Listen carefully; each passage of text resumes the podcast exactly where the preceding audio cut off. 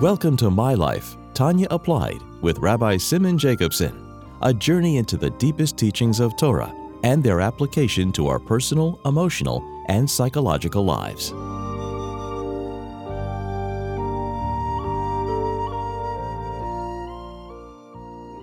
A good a good week. We continue our journey in the life-changing Sefer Tanya. This program is made possible by Rena Lights LLC and is an honor and memory of Rabbi Yosef Halevi Weinberg Olav Shalom, Rabbi Moshe Pinchas HaKoyen Katz Olav Shalom, and Rabbi Yoel HaKoyen Khan Olav Shalom. It is also in schus and merit of Rabbi Zev Yecheskel HaKoyen and Risha Katz, Le'edich Yomim V'shanim Tevus for many long healthy years. We concluded Perek Ches, chapter 8, and we're now ready to begin chapter 9 in Tanya. Every chapter of the Alter Rebbe is rich with depth and relevance, all in the story, in the narrative, in the blueprint, you can say, for how we can fulfill the mission for which we were created and sent to this world. How we can serve God in the greatest possible way and how we become the best we possibly can be, actualizing our potential and our faculties and our skills and our abilities. So, what have we learned in the first eight chapters? After the initial introduction of the questions the Alter Rebbe asked as he laid out the five different categories of souls, of people, which are the two levels of the tzaddik, Tzadik v'tevle and Tzadik v'rale, the two levels of the Rosha, Rosha v'tevle, Rosha v'rale, and the Beinoni, the intermediate, and the different questions he asked, he began at the end, the second half of chapter one, that there are two souls. There are two souls within each one of us, two voices, two forces, two drives. And he calls it the animal soul, Nefesh HaBahamis, and the divine soul, the Nefesh Elokis. So chapters 2, 3, 4, and 5 were dedicated to the divine soul. Chapters 6, 7, and 8 were dedicated to the animal soul, establishing that there are two forces within us.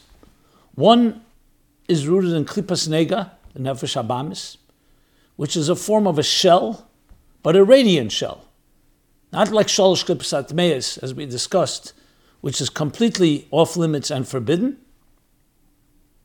It's a shell, which means it conceals the divine purpose, the fruit and the spark within, but it could be revealed. It could be directed properly. And then there's Kedusha, the Tzaddik Kedusha, which is not Sitra Achra, not the other side, which is completely dedicated, bottle, completely dedicated, committed to the purpose for which it was created, what God wants of us. So essentially, we have two voices, two forces within us. And the Alter Rebbe elaborated. First, as I said at the end of chapter one, he explained that there are the two. Began briefly explaining the animal soul, its, com- its composition, and the negative forces, the negative traits and characteristics of the personality of the animal soul. And then in chapter 2 began explaining Nefesh HaSheinis the second soul, the divine soul. First explaining its very personality, that it's divine in nature. Like the child of a father, similar to the same genetic makeup of, of the parent. So a soul is made up by Yipach Ba'apav Nishmas Chaim, is God's breath, and thus the soul carries God's personality, so to speak, the godly personality, driven toward transcendence, not toward self interest, driven toward the divine purpose. The soul itself, he continues to explain in chapter 3, is made up of 10 faculties and three garments. And that's chapters 4, 5. Which means that it's not just a very personality, but it's very its tools, its instruments, its faculties, and its ways of expression, the manifestation in thought, speech, and action are also all divine. As he explained there at length, how the mind, the, the mind, the Chabad, and the Chagas, the cognitive and the emotional faculties are all driven to contemplate on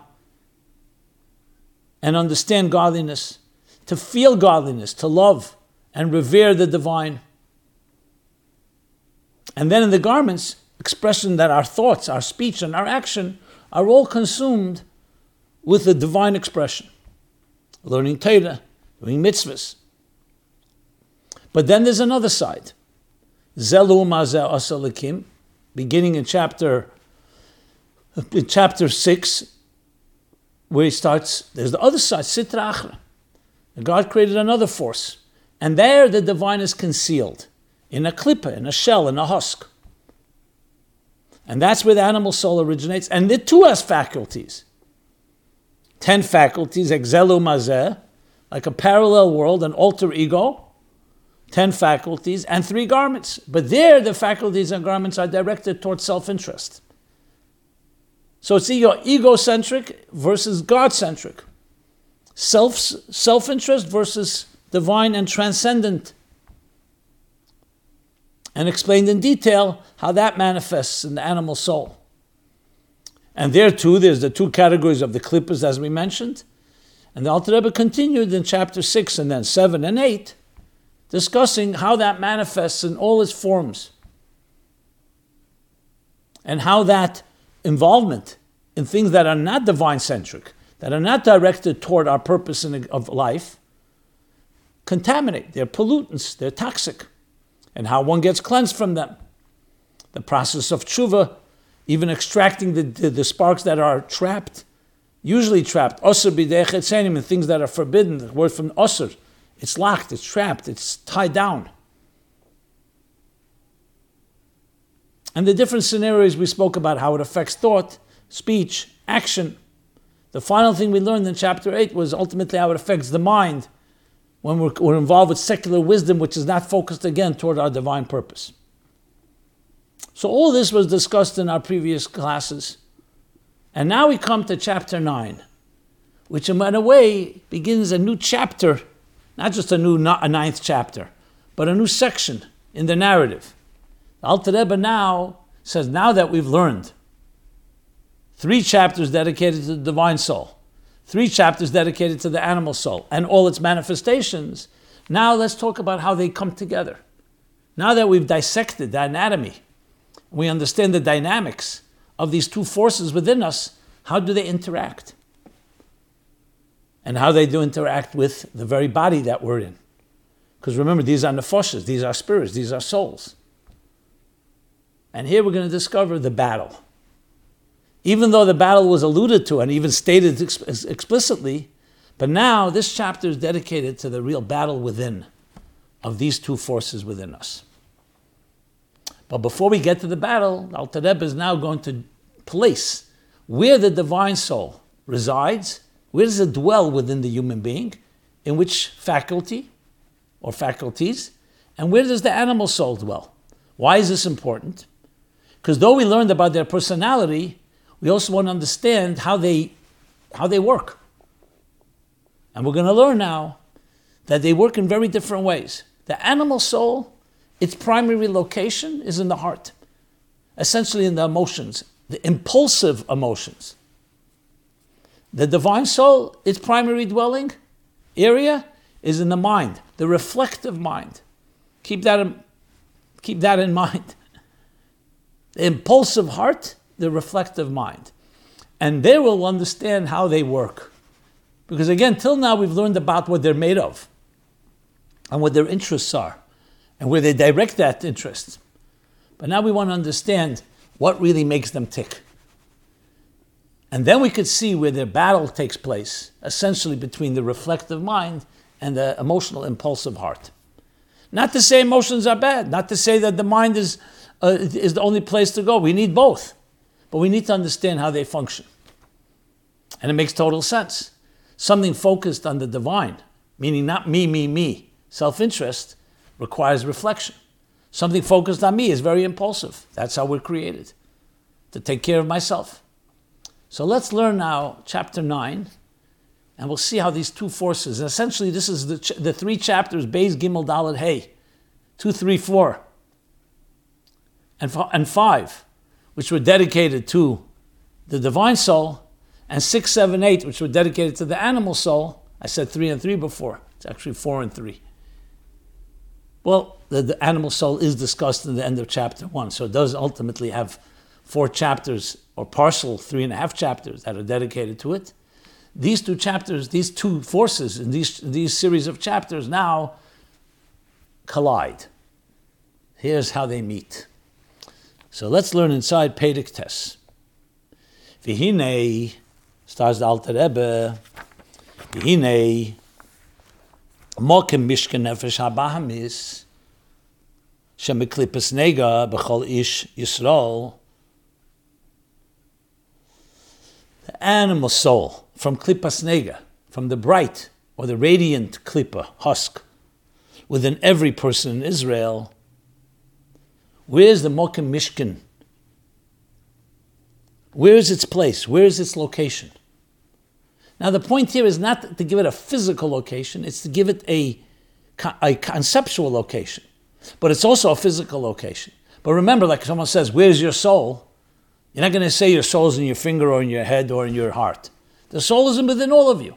And a soul doesn't occupy space quite the same way. When I hold uh, an object in my hand, it's not quite the soul is being held by the body.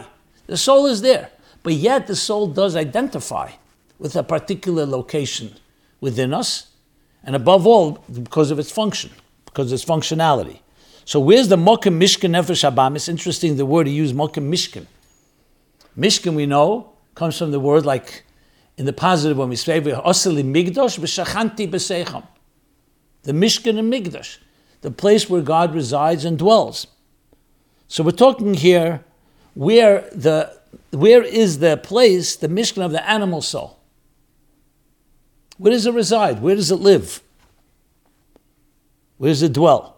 So he says, it dwells who belev b'chol smoli, b'chol smoli, shomole dam. Where is this location? Is in the heart, and the heart itself in the left chamber that is filled with blood. Now, of course, you'll say, one second, the right chamber of the, of the heart is not filled with blood. So the Rebbe actually has a very interesting explanation, which is based literally on medicine, that both the heart obviously pumps blood, but there's a very difference between the right and the left side of the heart. Between the right and left chamber. The left chamber produces blood. The right chamber, the blood flows through and it carries it to the lungs to bring oxygen in. And then, it cha- and then it, the, the blood rushes to the left chamber, and from there, it circulates throughout the entire body. So essentially, what it says, dam, dam means energized blood, a blood that is being generated, not just the blood that that that um, that so-called passes through the right side of the heart and mixes with oxygen, but there's actually the energizing, like he says, ki adamu. As the verse states, for the blood is the soul. What soul is the blood? The animal soul. That's what he means. Ki adam hu nefesh.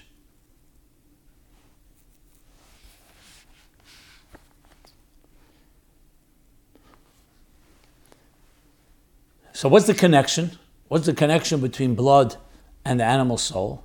So we already learned in the end of chapter one, because blood is a capture of the passion of the emotions. That's why we say the emotions reside in the heart. Ulechein kol atayvis, v'hispirus, v'kast, v'demein hem belev. That's why the person's desires, all the desires, and the pride, spirus, pride, arrogance, the kas, and anger, v'demeim, and, and, and things similar, come from the heart. So, like the blood, which is passionate, which is fiery, which is warm, so these emotions, and we're talking now about the negative emotions of desires, pride, and anger, are in the heart which this is why the connection between the animal soul and the heart. But especially in the with the place with the blood, the blood originates, the blood is generated, the left side of the heart. So that's the first thing that we've established now. When you go back to the end of chapter 1, when he brings this idea, just want to compare comparative language, he says the following.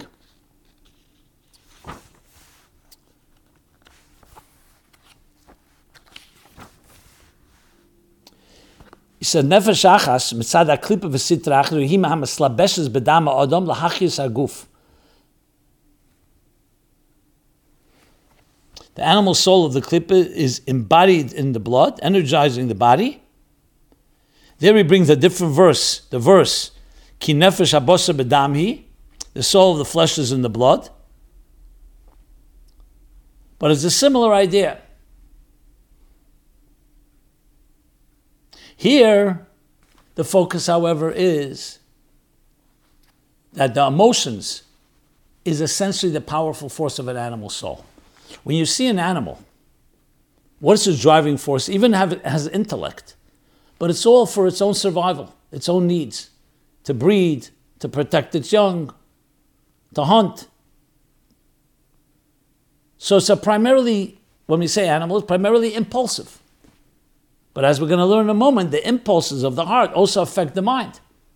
So, so too in a human being, the desires, the temptations for our own needs is an emotional one. That's how we're wired to take care of myself, and it's impulsive, like emotions are. But then he continues. Umalev, he mispashtes b'chol aguf. And from the heart, the animal soul, spreads throughout the entire body. Like we see on a physical level, the blood doesn't remain in the heart, it pumps and circulates blood throughout the entire body.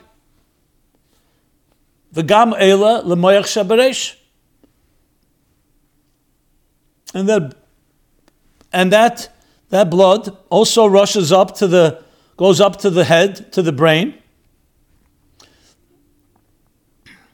In this case, so the blood of the heart is also energizing the mind. The mind also needs blood. But what is it in the context of the animal soul? That the emotional impulses also affect the mind. Where those feelings, the emotions that are coming from the heart, are thought about, contemplated, and schemed upon.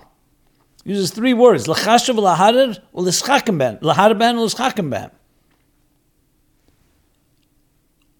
Like we see when a person is emotionally passionate about something, your mind becomes activated to do everything possible to fulfill your desire, even to the point of obsession. Now, the mind is then not the reflective mind that's objective, it's completely being controlled by your emotions.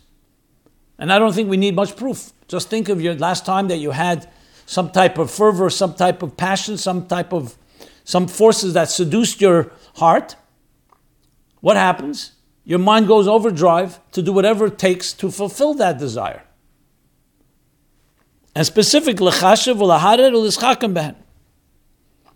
to think about it, to contemplate, and to scheme.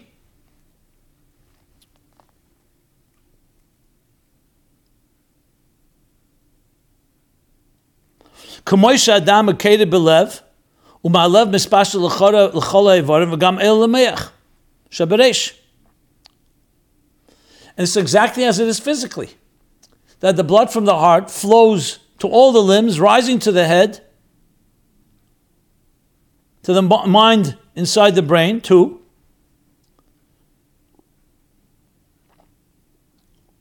From its source in the heart. So, just as it is physically, it's also, and physiologically, that's also how it is psychologically and emotionally and spiritually. And that's where you see the concept when you say Ashechid, Ya'avr Chachamim. That bias, prejudice, bribery blinds the eyes of the wise. Umisal of Divrei Sadikim. And it distorts the words of the righteous. So the question is, how could the Torah call the person Chachamim? Ya'avr Chachamim. And Sadikim, the Torah is called, Torah Semes. The true Torah is calling them tzaddikim. It's a true tzaddik. And it's a true righteous person, a true tzaddik, a true chacham, and a true tzaddik. A, right, a, a wise person and a righteous person. Because that's the power of emotional bias. Nobody is immune. Even Moshe Rabbeinu recused himself. Why? Because when your heart is involved, you can't be objective.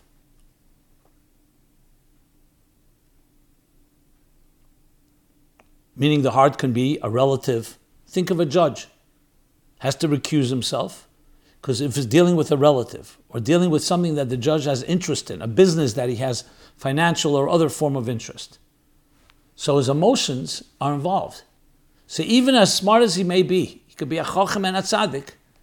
The fact is, just as the blood of the heart rises to the mind, the subjective emotions affect the objective mind. That's why we also say, Ein Eid Nasadayan. Why not? Who's better to be a judge than a witness? He witnessed a crime, or he witnessed a situation. Who's best? A judge didn't witness it. He has to hear evidence and he has to hear a witness. But because once the witness saw it, Kivin Dero, the Gemara says, once he saw it, it biases him. He can't really be objective. So he has to testify, say what he saw, but he can't be the person that's going to judge. Because the sight is so so compels us. Vision, when we see something, You can't compare hearing something to seeing. Once you see something, it has effect on you, a certain effect. So you may have seen something and you saw it accurately, but maybe you misunderstood what you saw. That's why you ain't nasa dying. So bottom line is the emotions are extremely powerful, but they don't just they're not just subjective on their own, they also affect the mind. Like he says here.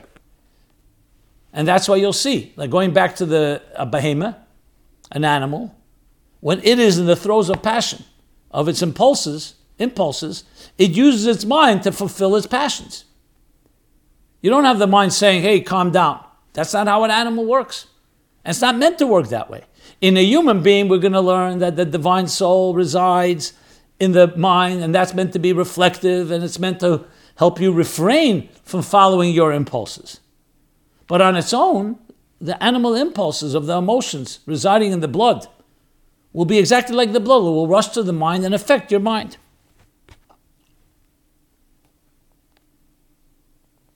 And we see the extent of it. People can become completely obsessed. Their minds work overtime, as I said before, to plot, to conspire, to figure out how to satisfy a desire. And when you think about it as an outsider, or you look back at it, you say, that's really strange. But that's the power of emotions. That's the power of blood. That's the power of the heart.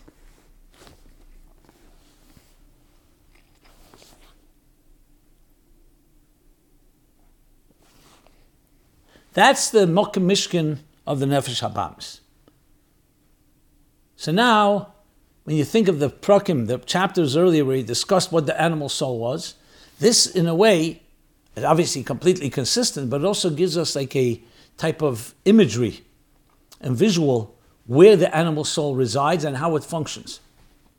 So, till now, we were talking about in the earlier chapters the nature of the animal soul that the divine is concealed in it, that focuses on our own interest, our own, let's say, tivus, desires, not directed toward godliness. And the goal is to direct it the way it toxifies and pollutes the human being. But here he's going and explaining the very dynamic. What is the psychological force at work here? The emotional pas- passions, the impulses, that come from the emotions. Now, this is just for the record, not meant to throw aspersions. Of course, we need our impulses. That's what can protect us. in danger or other times, you need to have that reaction. But you want to also have control over it because you don't want to be driven by your impulses. So now, let's go now to the divine soul. Now, where does the divine soul dwell and reside?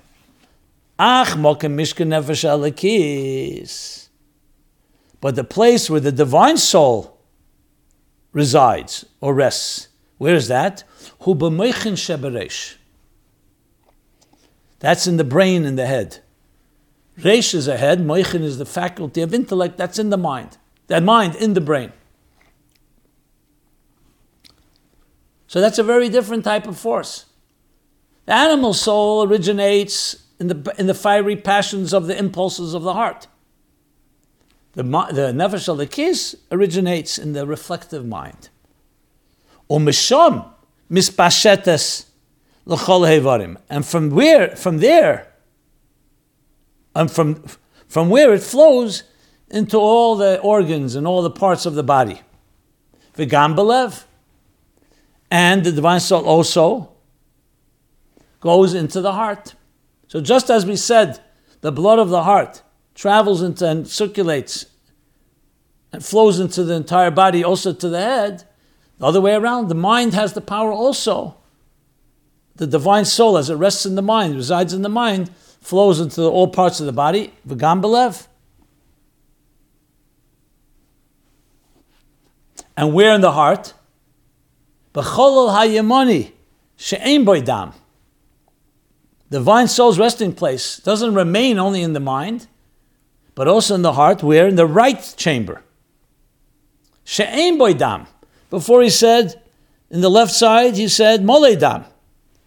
Here, ein boydam. And the same idea, not that there's no blood there. There's no energized blood. It's the blood that is used, that right side is to mix it with oxygen. So when you say it doesn't have blood, you mean it doesn't have that original blood. That's the simplest explanation.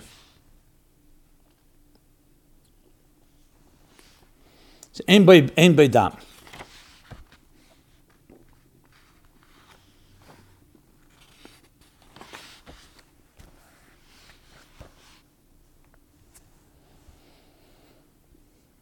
Meaning that the function of the right side of the heart is not the transmission and the circulation of blood. Its function is to draw the oxygen into the blood, to mix the oxygen into the blood.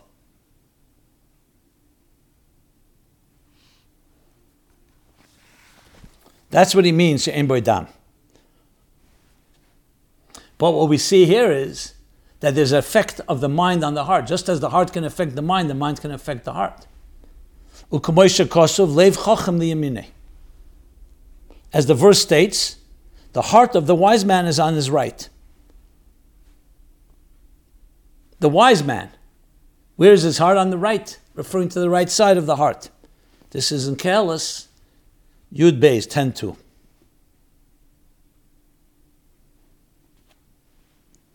And now he's going to continue to explain. So, what is that exactly? How does the reflective mind affect the right side of the heart? And he's going to explain that's the passions that are directed toward God, Avas Hashem. Remember, we're not just looking to be reflective and remain intellectual. We want our emotions to be directed toward godliness. But now the mind is guiding the heart. And what is it guiding to do? Not to be follow its fiery, pa- impulsive passions, but to be directed toward godliness. But that will leave for the next year. So we began chapter 8, chapter 9 rather, where we talk about the two souls and how they're beginning to under, we understand their personalities and how we will soon discuss their battle. Because there's going to be a direct conflict. This is a setup of a real collision course. But then we learn what we can do about it in the coming chapters. So we'll stop here. Go to tanyaapplied.com. You can find this and many of the previous programs as well as submit any question that you may have. A good Woche and Aksiva Vichsimeteva, a good gebenched year to everyone. And may this be the year of Ployas Gdelis, Geula Amitis Vashlema, especially as we teach and learn Chassidus, which is what Mashiach told about Shem Tov on Rosh Hashanah, that I will come when your wellsprings will spread outward. A good gebenched year. Be well. This has been My Life Tanya Applied with Rabbi Simon Jacobson. Please join us again next week. Visit chasidusapplied.com for archived classes and more resources.